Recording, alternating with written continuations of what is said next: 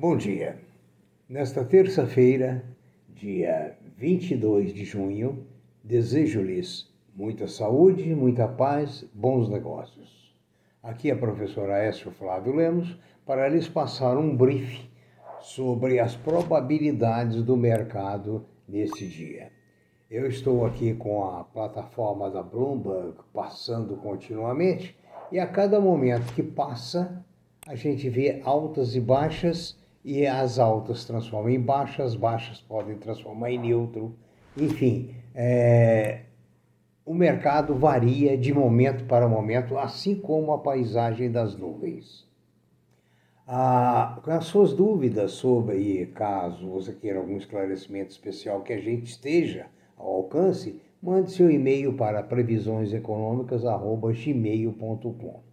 No site www.previsioneseconomicas.com.br você encontra nossos podcasts, nossos vídeos e encontra também informações sobre oportunidades de trabalho. Queira, por gentileza, acompanhar. As bolsas asiáticas fecharam o Japão hoje, recuperando da baixa de ontem, com alta de 3,2, Xangai com a alta de 0,80 e outros países predominando alta. Na Europa, a tendência no momento ah, no mercado é de baixa. Nos Estados Unidos, a previsão é de alta. apenas o Dow Jones com baixa, mas há muita divergência entre os analistas. No Brasil, a previsão é de uma alta modesta. O petróleo Brent em Nova York está a 74,50 e o dólar no Brasil a 5,01.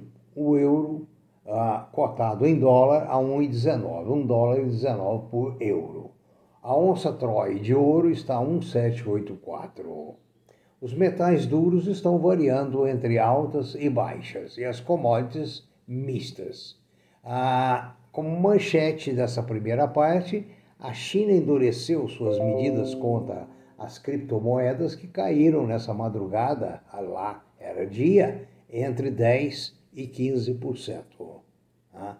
Prejuízos substanciais nas criptomoedas para aqueles que acreditam nesse, é, nessa pirâmide. Vamos à outra parte.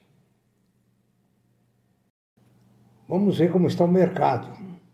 A Vale do Rio Doce pagará um dividendo de R$ 2,00 177 centavos por ação.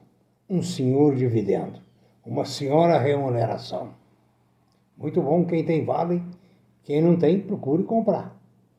O petróleo continua com estimativa em alta. Daí é muito interessante que você veja a sua posição de ações das empresas de petróleo. Provavelmente deve ter alguma coisa que você possa acrescentar.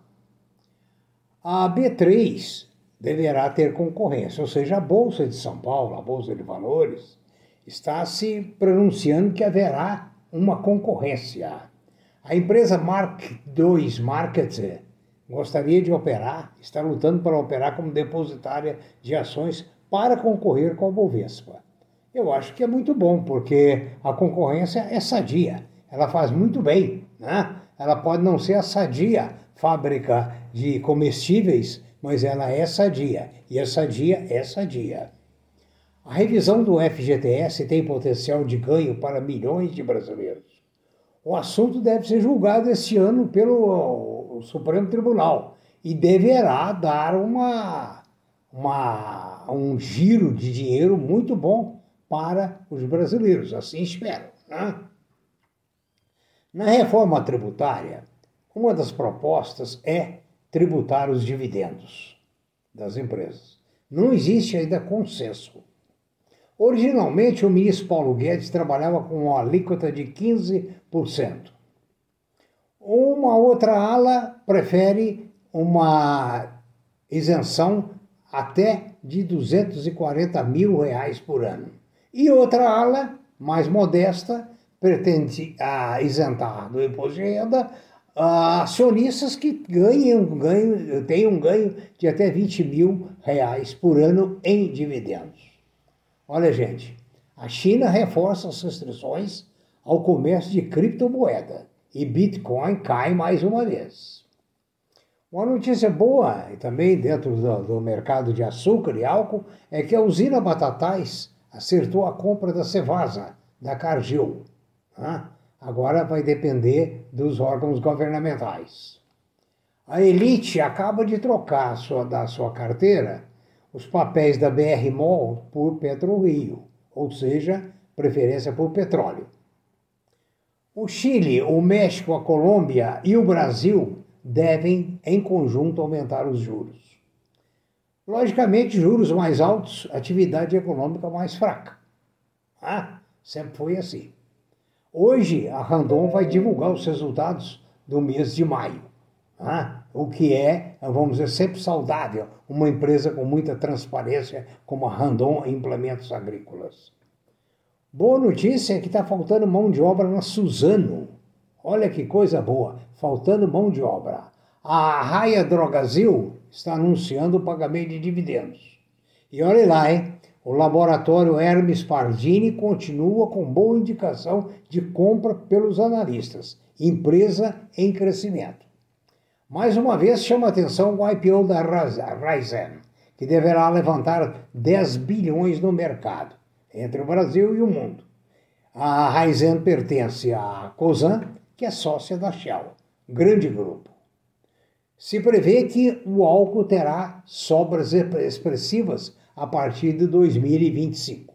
Daí tem que se inventar outras coisas, a produção de outras coisas com os derivados da cana. E vai se inventar. Né? Nada pode permanecer ceteris paribus. Bons negócios, prudência e caldo de galinha não faz mal ok? E aproveite nossas indicações e indicações de outros analistas. Tenha um ótimo dia e bons negócios.